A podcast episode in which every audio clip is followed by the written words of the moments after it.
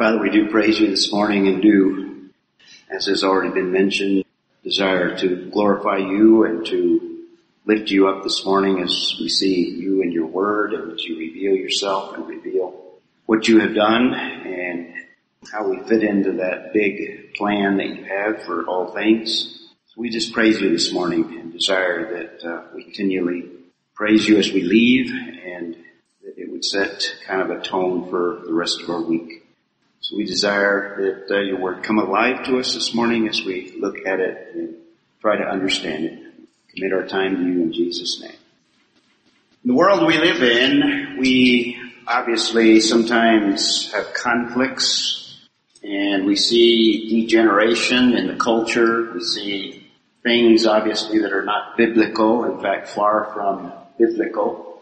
And the thought of us owning the world might not be as attractive as we might think, but in fact, the passage we looked at last time told us that Abraham is heir of the world. So he's going to inherit everything around us, now it'll be transformed, and that's the positive, transformed into something very, very different than what you observe today. But as Paul says in Ephesians, we've been blessed with every spiritual blessing in the heavenlies. One of those blessings is that we are co-heirs with Abraham. So we can apply what has been given to Abraham directly to us based on other scriptures as well. So we'll take a look at some of those this morning. So, Book of Romans, we're still looking at the provision of God's righteousness, the major division of the book, but it's not automatic. In fact, people do not have it unless they have trusted in the provision that Christ has made, and apart from that, we stand condemned before a holy God. That's chapter one, eighteen through three twenty. What God has provided through Christ is what Paul describes as justification. Most people commonly refer to that as salvation. Same idea, except it's got a particular meaning and a particular area that it deals with. It's a legal term, and in terms of God's ultimate justice, we stand justified based on what Jesus has done. Either justified or apart from Christ, we stand condemned. So that's the section we're in. The main paragraph is chapter three, twenty-one through twenty-six, where it is described in some detail, complicated sentence, one sentence. We see the priority of justification, the emphasis, it's apart from the law, apart from works, three, twenty-seven through thirty-one. And we're in the portion that deals with the pattern of justification.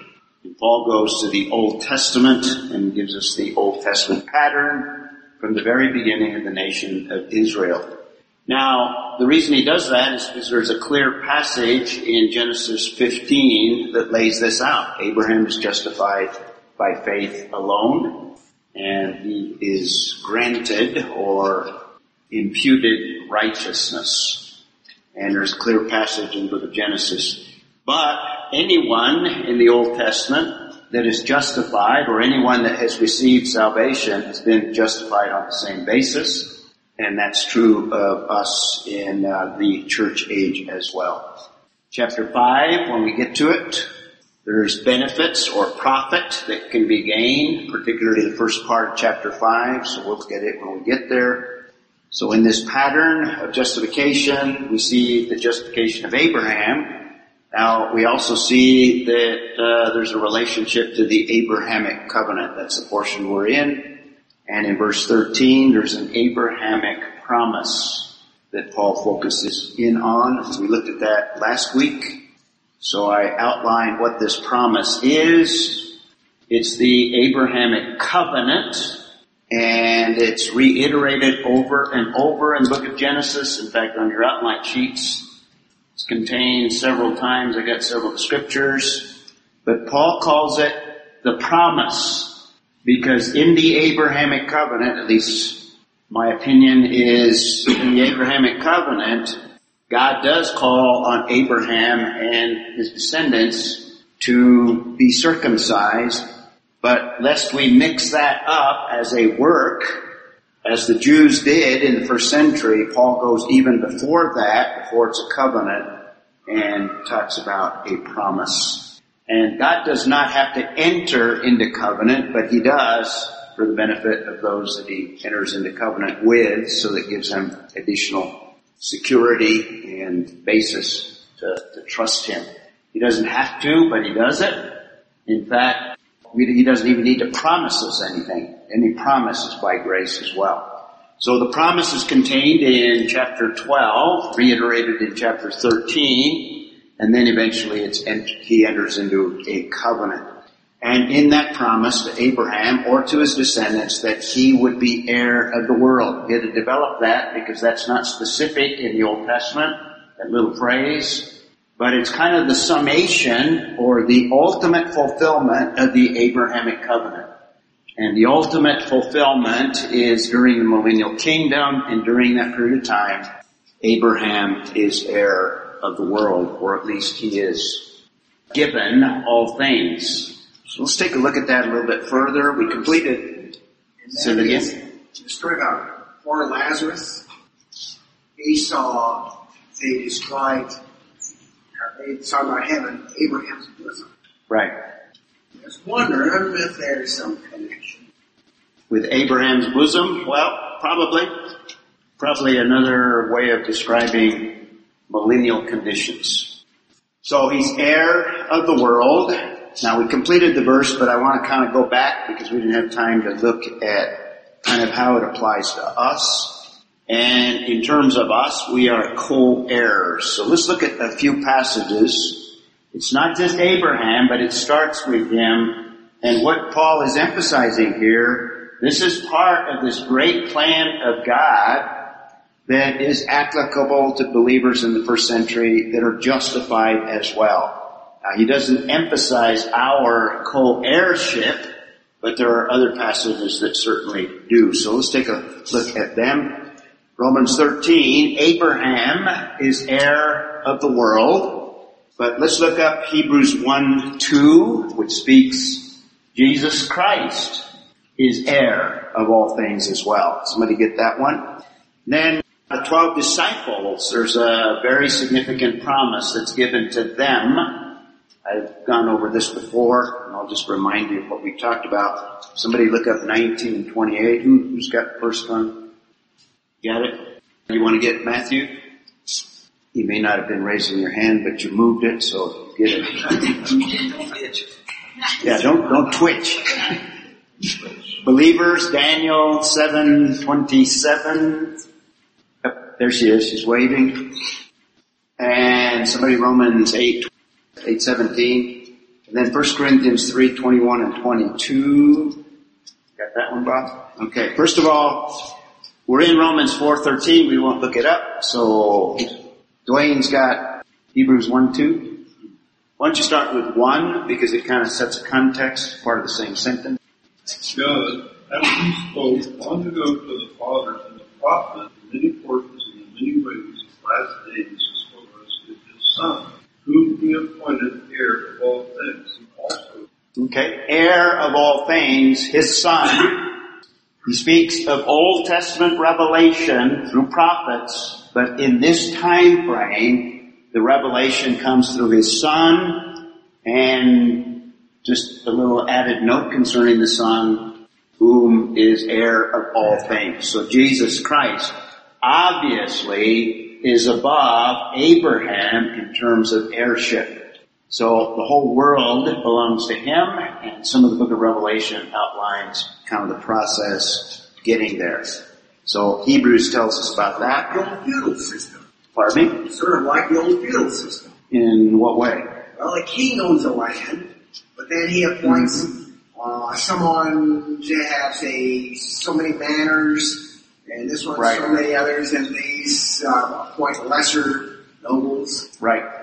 But uh, this is without sin, obviously.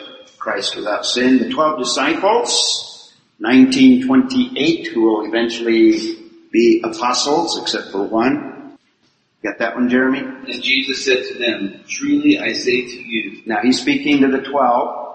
"That you who have followed me in the regeneration, when the Son of Man will sit on his glorious throne, you also shall sit upon twelve thrones, judging the twelve tribes of Israel." Now it doesn't speak specifically of heirship, but it does speak of them ruling with Christ as co-rulers, which includes co-ownership, you might say as well, or co-heirship.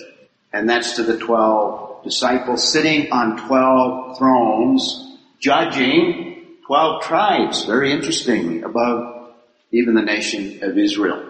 Now, that's one of the reasons I believe that there had to be a, a replacement for Judas in Acts chapter one, is there had to be someone to sit on that vacant throne. Make sense? And then, also, there are several, and I've only given you a few here. Daniel seven twenty-seven. You got that one, Ellen? "In the kingdom and the dominion." Now, keep in mind, let me, sorry about that, give you the background. There's a vision here that Daniel is interpreting, this vision of these kingdoms. First one is Babylon, Medo-Persia, the Greek Empire, Roman Empire, and then there's an ultimate final kingdom that's going to rule the world. It's never happened, it's never been fulfilled, so it anticipates a return of a Messiah. No, not from Daniel's perspective, but from the New Testament, a return of the Messiah or the coming Messiah from Daniel. And that's what's described there. Now read it.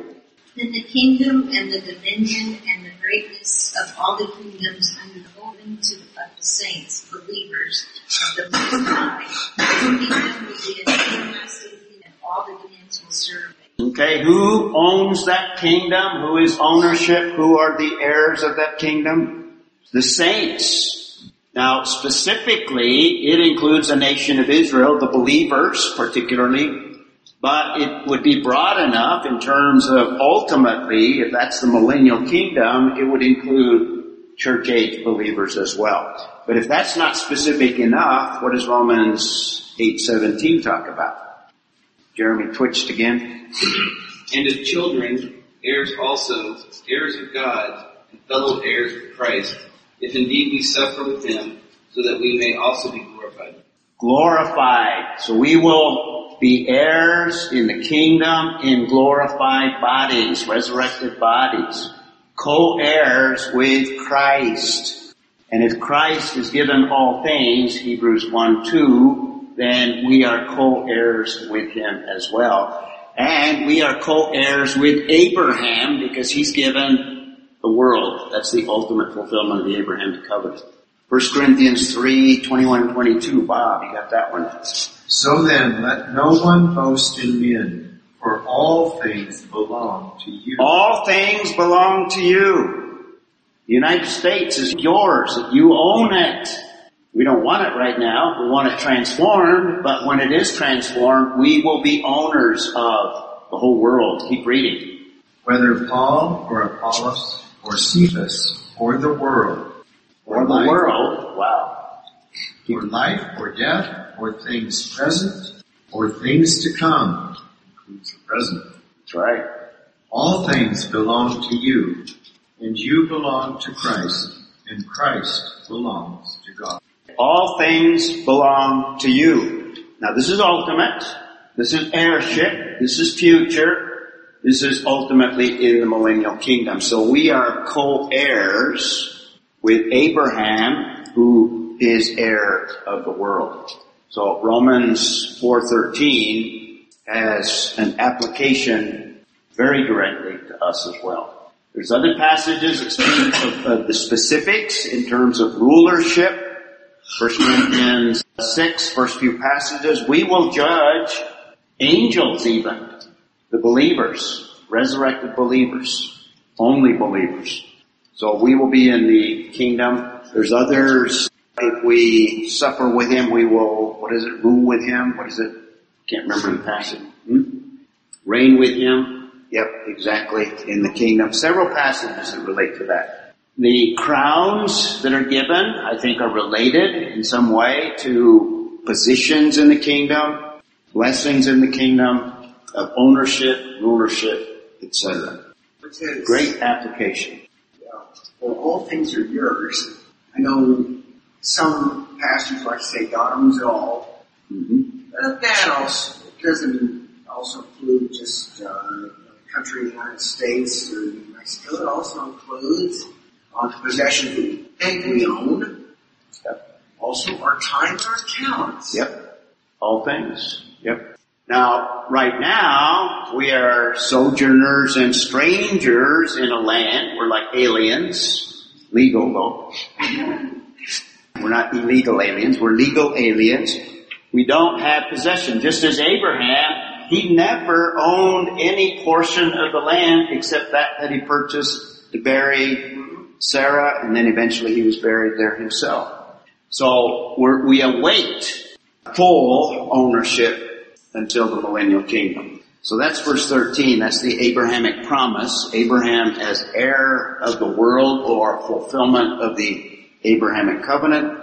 Now, the argument that he's making here is he's dealing with kind of the contrast between promise and law, or works, justification gained by works, or justification gained by grace.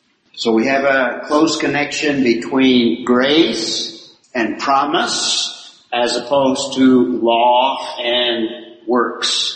So now he's going to get back to the alternative. It has to be by promise.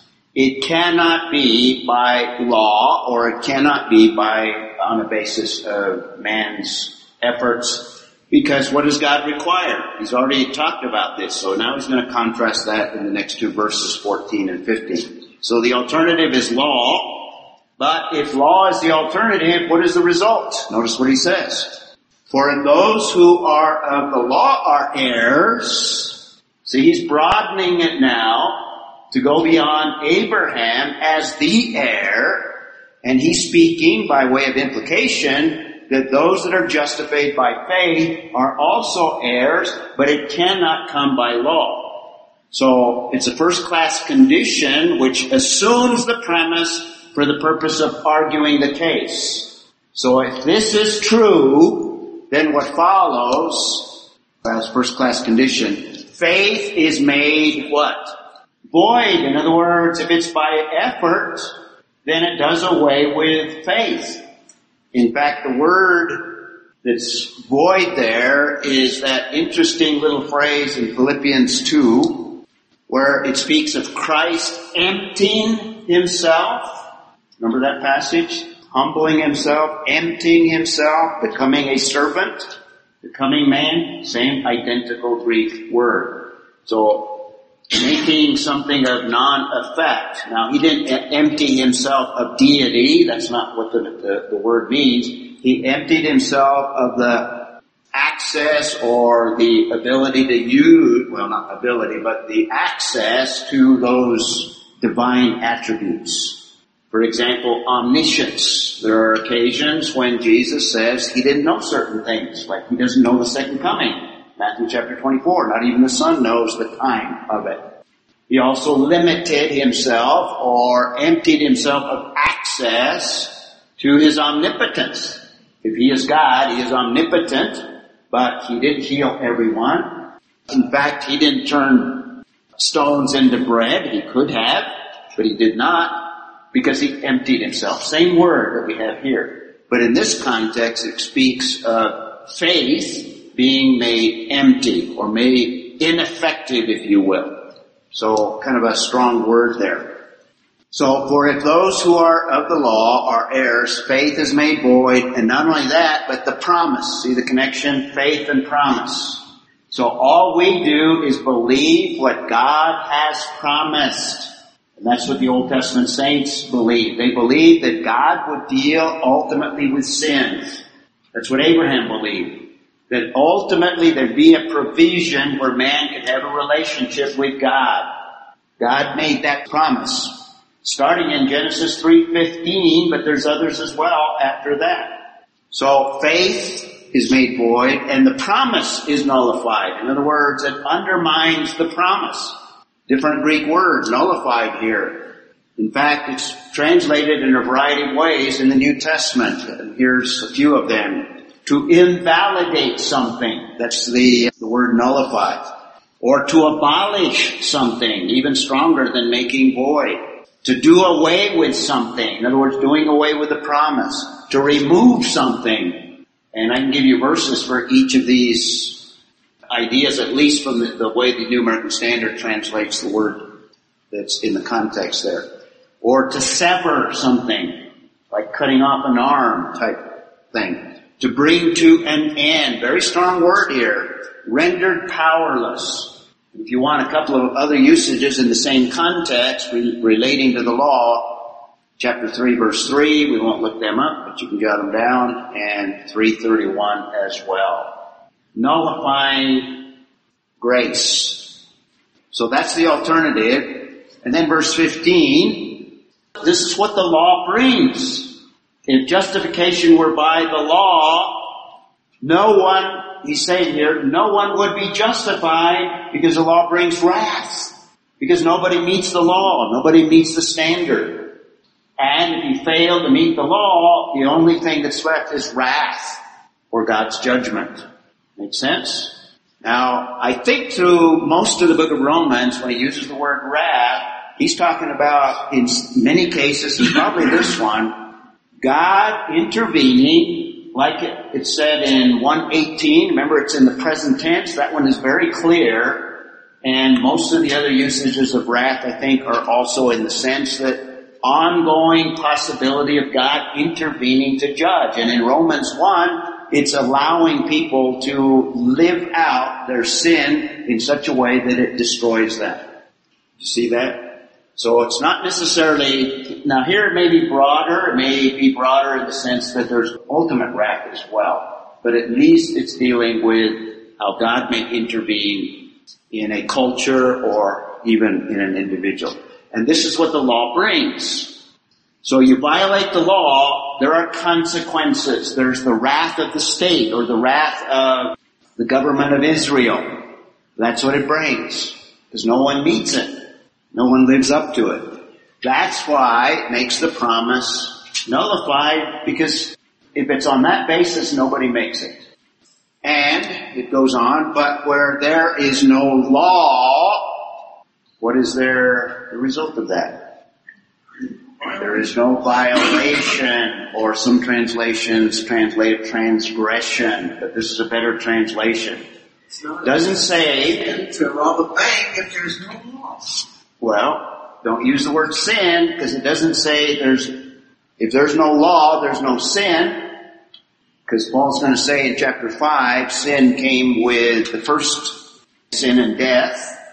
Be careful in your interpretation here. There is no, where there is no law, there is also no violation of the law. Or transgression, I think King James translates it. That's different from sin, two different words. There's sin, but you have to have law that has a specific standard or a specific stipulation. And when there's law, then you have violation because you can't live up to it. If there's no law, then there's no violation. So his whole argument here, he's arguing from the inadequacy of the law to be able to bring justification, because the law only brings wrath. And even if there were no law, there would not be transgression, but there'd still be sin because nobody meets God's standard of perfection or holiness. So that's the argument he's making there. So no violation, not no sin. There's sin and wrath and condemnation. In verse sixteen and seventeen, we have the assuring purpose of the promise, the assuring purpose, ultimately, of the Abrahamic covenant. That's four sixteen and seventeen. And it's a long sentence, starting in verse sixteen. That's why I put it on one slide, almost too small to read. So it's kind of complicated. We won't spend a lot of time on it. I'll just highlight some of the things. I just wanted you to kind of continue in the habit of dealing sentence by sentence. So for this reason, that automatically ties it with what he just talked about, for the reason that the law cannot bring justification, for the reason that the law brings wrath instead, for the reason that the promise cannot be based on law, it has to be based on grace through faith. For this reason, it is by faith, in order that, so it has a purpose, and everything else is going to elaborate that purpose. That's why I call it a, an assuring purpose, in order that it may be in accordance with grace. See the contrast here. Faith and grace are related. Faith simply receives what is given. That that is undeserved. Law demands obedience that no one can comply with. And as a result, if no one can comply, then the result is wrath. Not only temporal, but ultimate. That in accordance with grace, so that the promise will be guaranteed. Now we'll camp on that word. So there's a guarantee here, or a certainty, or an assurance. Guaranteed to all the descendants. Now, he's already kind of specified two different categories of descendants. Remember that? In the prior passage, he called them the uncircumcised and the circumcised. Two groups are sons of Abraham.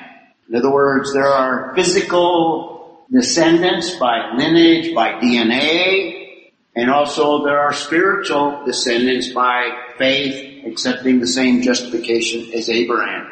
So guaranteed to all the descendants, and now he's going to specify and spell it out again, but also, still part of the sentence, to those who are of the faith of Abraham. He's already developed that. Faith of Abraham, trusting simply on what God has promised. Before the law, justification by faith. And then again, he reminds us who is the father of us all. So he's already talked about the fatherhood of Abraham. And then he has a parenthetical statement in there, kind of a basis, just to kind of remind his readers, as it is written. Where does this come from? Genesis again, the Abrahamic covenant again, but in this case, instead of Genesis fifteen, where we have the statement, Abraham justified by faith. We have chapter seventeen that's talking about this expansion of heirship that we just discussed. Okay? As it is written, a father of many nations I have made you. And you remember the chronology that I laid out? How many kids did Abraham have at the time that this was promised? Zero. Zero? Okay. Zero from Sarah, he had one through Hagar, but none according to the promise, none that would carry through with the covenant. But now it not only talks about many descendants, but many nations. That broadens it all. We talked a little bit about that last time. A father of many nations I have made you. We'll talk some more about that when we get to verse seventeen. In the presence of him whom he believed. Going back, Abraham, who did he believe? What's the reference there in this context? It's the, it's God. In the presence of him, New American Standard capitalizes it, whom he believed. Abraham believed God. And if that's not clear enough, even God, make sure you get it right there. And then it expands who God is. Long sentence. A lot of parts. Who gives life to the dead and calls into being that which does not exist. But God who gives resurrection life. This is one of the passages that indicates Abraham believed in a God that raises the dead. I'll expand that in a moment. Not only that, he believed in the God that created all things out of nothing.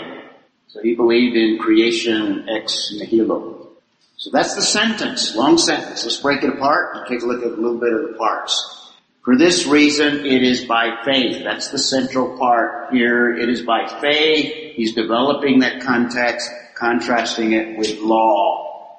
Faith and grace go together. Law and obedience, or the lack of, go together, and the two are incompatible. Can't mix them up. It's just argued that in fourteen and fifteen. So for this reason, it is by faith, in order that, so we have a purpose statement, in order that it may be in accordance with grace. Otherwise, there would be none that would be justified. It has to be by grace. None are deserving. He's already made the case. All have fallen short. All stand condemned. So the only way that anyone would be justified, whether it be Abraham or anyone in the Old Testament or anyone after Christ, has to be on the basis of undeserved favor. That's why it has to be based on grace. For this reason, it is faith. Because you, all you do is receive it. All you do is accept it. All you do is believe it. Can't be on any other basis. So grace, law and works are antithetical to grace and faith. That's the point. That's his argument. Incompatible. Antithetical. Can't mix the two up. Once you mix the two up, you've diluted the, the gospel in any way that you mix the two. And in fact, make faith void and you nullify the promise. Secondly, it has to be based on God's character, God's gracious character, based on His justice. God is a just God, and by justice must effect that justice, so it must demand a standard, and if you don't meet the standard, it must demand the results of that, which would be judgment. So it's based on justice, it's also based on His righteous character, and ultimately it's based also on love, and the three go together. Justice, righteousness, and love. You can't separate them. In fact, you don't have a biblical view of love unless you see the relationship between justice and righteousness. And if you see that relationship, then you come to the conclusion everything has to be by grace. Because justice, law is related to justice. Righteousness is the standard that no one meets, so all stand condemned. So it has to be also based on love, which God expresses love in grace. So it completely eliminates human effort. That's what we mean by grace. Completely eliminates human effort. That's what Paul has just done. So it has to be by faith, so that the promise will be guaranteed to all the descendants. Now he's saying all here in a limited sense, not in a universal sense. In this context, all the descendants who believe, like Abraham believes. That's the context. Not every single descendant. There are some that rebel, some that do not accept the grace that God has offered. But it's a guarantee, and let's take a look at that Greek word, the term, thebaios. It doesn't occur too frequently, about eight times in its noun form and about the same in its verb form, and I think there's an adjectival form as well. The verb has the idea of to confirm. In other words, something is confirmed by some action or something outside of itself. Or to establish something. In other words, the promise is established. Now, the noun form is what we have in this, in this context. The noun makes something certain, something that is certain, firm, unalterable, something that is sure. In fact, these are word, words occur in some of the other passages in the New American Standard. It's the way it translates them. And in this context, a good word is chosen, guarantee. In other words, when God promises something, it is certain simply because God has verbalized it. It's just like when God said, "Let there be light." Was there any uncertainty that there would be light? No, so the passage in the same context says there was light, because God spoke it into existence. So also, when God said, Abraham, when he believed God, it is certain that he would receive justification, and because it's promised to descendants, it is that certain as well. God speaks it into existence, And I think Paul alludes to that at the end of verse seventeen. So it's something certain, firm, unalterable, sure, guaranteed. So when Abraham was given a promise, God had already guaranteed that Connie would be justified by faith. Can you imagine that? Those of you that know Connie, what an amazing thing, right? All right. And not only to those who are of the law. Who are those? In other words, those under the law, the Jewish people. And what did the Jews do? They showed that man can't keep the law. They're God's prime example. In other words, evidence in court. Okay, let's take a look at any Jews you can think of that kept the law. Even Abraham, starting with him, did he live, live a perfect life? Even before law, did he still do God's standards? No. There were some things in Abraham's life that were not commendable. He violated the law of marriage, for one, and I think intuitively Abraham would have known that, even though his wife suggested child through Hagar. It's still a violation of that internal unchanging law that God has written on the hearts of all, all people. So not only those who are of the law, in other words, those under the law, but also to those who are of faith. And that includes both Jewish people that are of faith, the faith of Abraham. In other words, those that follow the pattern of justification by the faith of Abraham. But in this context, he's broadening it because he's already talked about that in the prior passage, eleven and twelve, that we looked at, and the verses just before that. Those who are of the faith of Abraham includes church-age believers as well. In fact, any believer in any time, he would include those even before Abraham, the ones that are of the same faith, the ones that have received the same promise that God gave. The same grace, it's guaranteed. So it's guaranteed that we would come into that relationship as well. Who is the father of us? There you go. There you are. See Connie in there? Connie is right between the U and the S right there. You got it?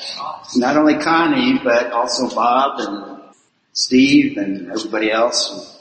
All of us that are believers of the same faith as Abraham, who is the father of us all. And he's not restricting it to those that he's addressing in the first century.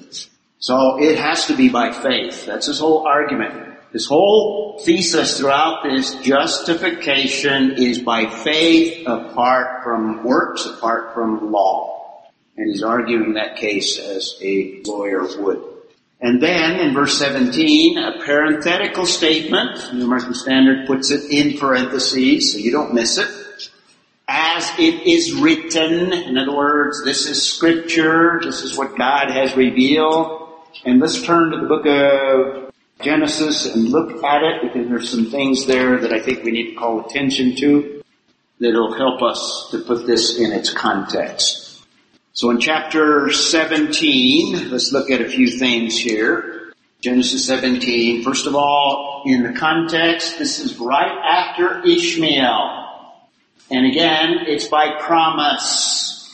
It's not because of anything in Abraham. It is solely by grace. So it's in the context of Abraham doing something that God did not permit.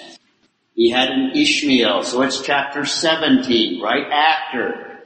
So it's not based on anything in Abraham. And what we have in chapter seventeen is a reiteration of the Abrahamic covenant. So let's read that. And let's just start reading. Terry, why don't you just start? And do you mind, Betty, you got a Bible? Or Steve, Steve, you want to keep on? And then Connie, we'll just keep reading. Start in verse one, and you just read one. Actually, one and two, and we'll have Steve three and four, Connie five and six. Is it is it Genesis Genesis seventeen? Yes, Genesis seventeen. Now I put sixteen up there to give you the context. In other words, it's in the context after the sin with Hagar, and now in seventeen we have the covenant reinstituted. The first four verses, Then we're going to read into the passage. Terry? When Abraham was ninety-nine years old, the Lord appeared to him and said, I am the Almighty God. Walk and live habitually before me and be perfect, blameless, and wholehearted, and complete. And I will make my covenant between me and you, and will multiply you exceedingly. Okay, that's the covenant essentially. Right? It's between God and Abraham, and in other contexts, descendants. He's going to multiply Abraham exceedingly. Now, we're going to see later on, not today, but in the following passage, it's going to talk about Abraham in his deadness. In other words, and this is what this passage is going to bring out as well. God makes this promise. He hasn't had a son of promise yet. He's had a son through Hagar, but not, in fact, Abraham's going to kind of discuss it here. Uh, Steve, you want to read three and four? Yeah. At this, Abraham fell down on the ground, and God said to him, this is my covenant with you. I will make you a father of a multitude of nations. Once, once, once more, I am changing your name. It will no longer be Abram. Instead, you will be called Abraham, for you will be the father of many nations. Okay, and there's the passage that we have in the Romans, the passage where Paul quotes it. Can you imagine Abraham? You know, he gets this promise. In fact, you know, this kind of This is ridiculous. So Abraham's kind of laughing here. Uh, he's ninety-nine, all right? He's dead, if you will, in terms of descendants. Sarah has never had a child. She's barren. She's well past childbearing years. So she's dead in terms of having children. And then God makes this promise. He's already made the promise that he's going to have many descendants. And now he even kind of makes Abraham, uh, I'm going to change your name. Your name doesn't fit. Uh, exalted father, not quite right. Let's let's expand it to a father of, of a multitude. That's what Abraham means. So Abraham's now telling his neighbors, you know, God changed my name. Uh, what's your name now? Father of many nations. Father of multitude. What? When are you going to start having When are you going to start having one? Probably ridiculed, so he's laughing at himself here. So it's reinstituted, that's the reinstitution. His name is changed, five and six. And now in seventeen, nine through fourteen, we have the sign. So it's not till we get there, we won't read those verses. And more specifically, it's going to be through Sarah. Junko, do you have that one? Do you want to read it? Read a couple of verses, fifteen and sixteen only. We won't read the whole passage. Sarai, yeah, that's a good way. Your wife shall not call for me, but Sarah shall be. And I will bless her, and also give you son, and I will bless her, be a mother of kids and people's son. Wow, to her, same promise. She's going to be the mother of nations. Kings are going to descend from her. A woman who has never had a child past childbearing age, no hope whatsoever of having a child. This is going to be supernatural. It's not going to be by human means. God is going to do it. This is the promise. This is the promise that they're talking about. So, a father of many nations have I made you in the presence of him whom he believed. In other words, this promise came in that context. That Genesis seventeen passage, whom he believed. He believed that God is going to do it, and we have a little expansion of the content of that belief. What did Abraham believe? Even God who gives life to the dead. Abraham is, is as good as dead when it comes to having a multitude of nations. He's as good as dead in terms of having one.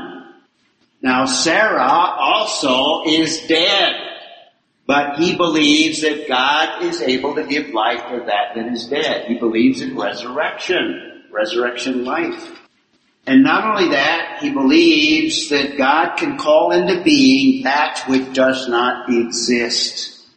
The ability to have a multitude of nations does not exist. God can call it into being. In fact, it's probably even broader. he probably believes that it's the God that created everything that you can see. Out of nothing. God created all things out of nothing. So if you want a passage that indicates that, here's one of them. Creation ex nihilo. You get right down to it. Every time anyone takes a breath, that's a breath. That's it's a work of God, yeah. God gives life. That is Abraham's faith. Now, beginning in uh, verse eighteen, which we'll get into next week, he's going to explain in more detail this faith of Abraham, and there's some very direct applications we can draw in terms of faith today as well. So we are co-heirs with Abraham. The whole world eventually will be ours. And we will reign with Christ, with Abraham. And I could have given you a passage with David.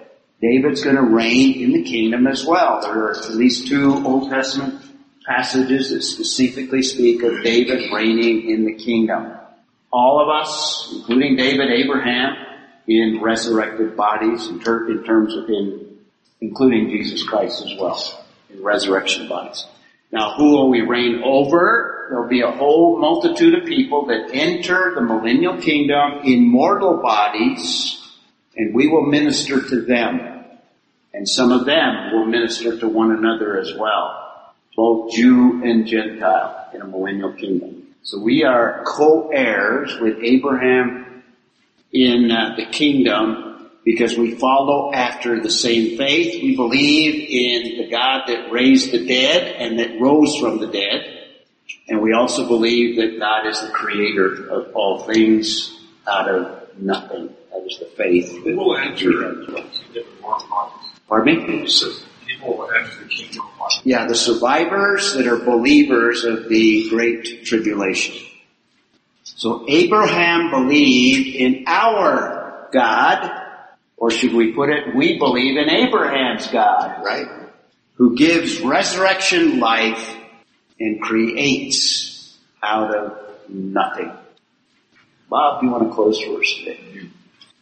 Our wonderful Heavenly Father, we are so grateful for the incredible gift of life you've given us, for the amazing impossibility humanly of all that we've talked about this morning. We thank you for it. We ask that you will give us grace to walk before you in a way to honor you, to exalt you, and to cause others to give you glory as well. We ask in Jesus. Amen.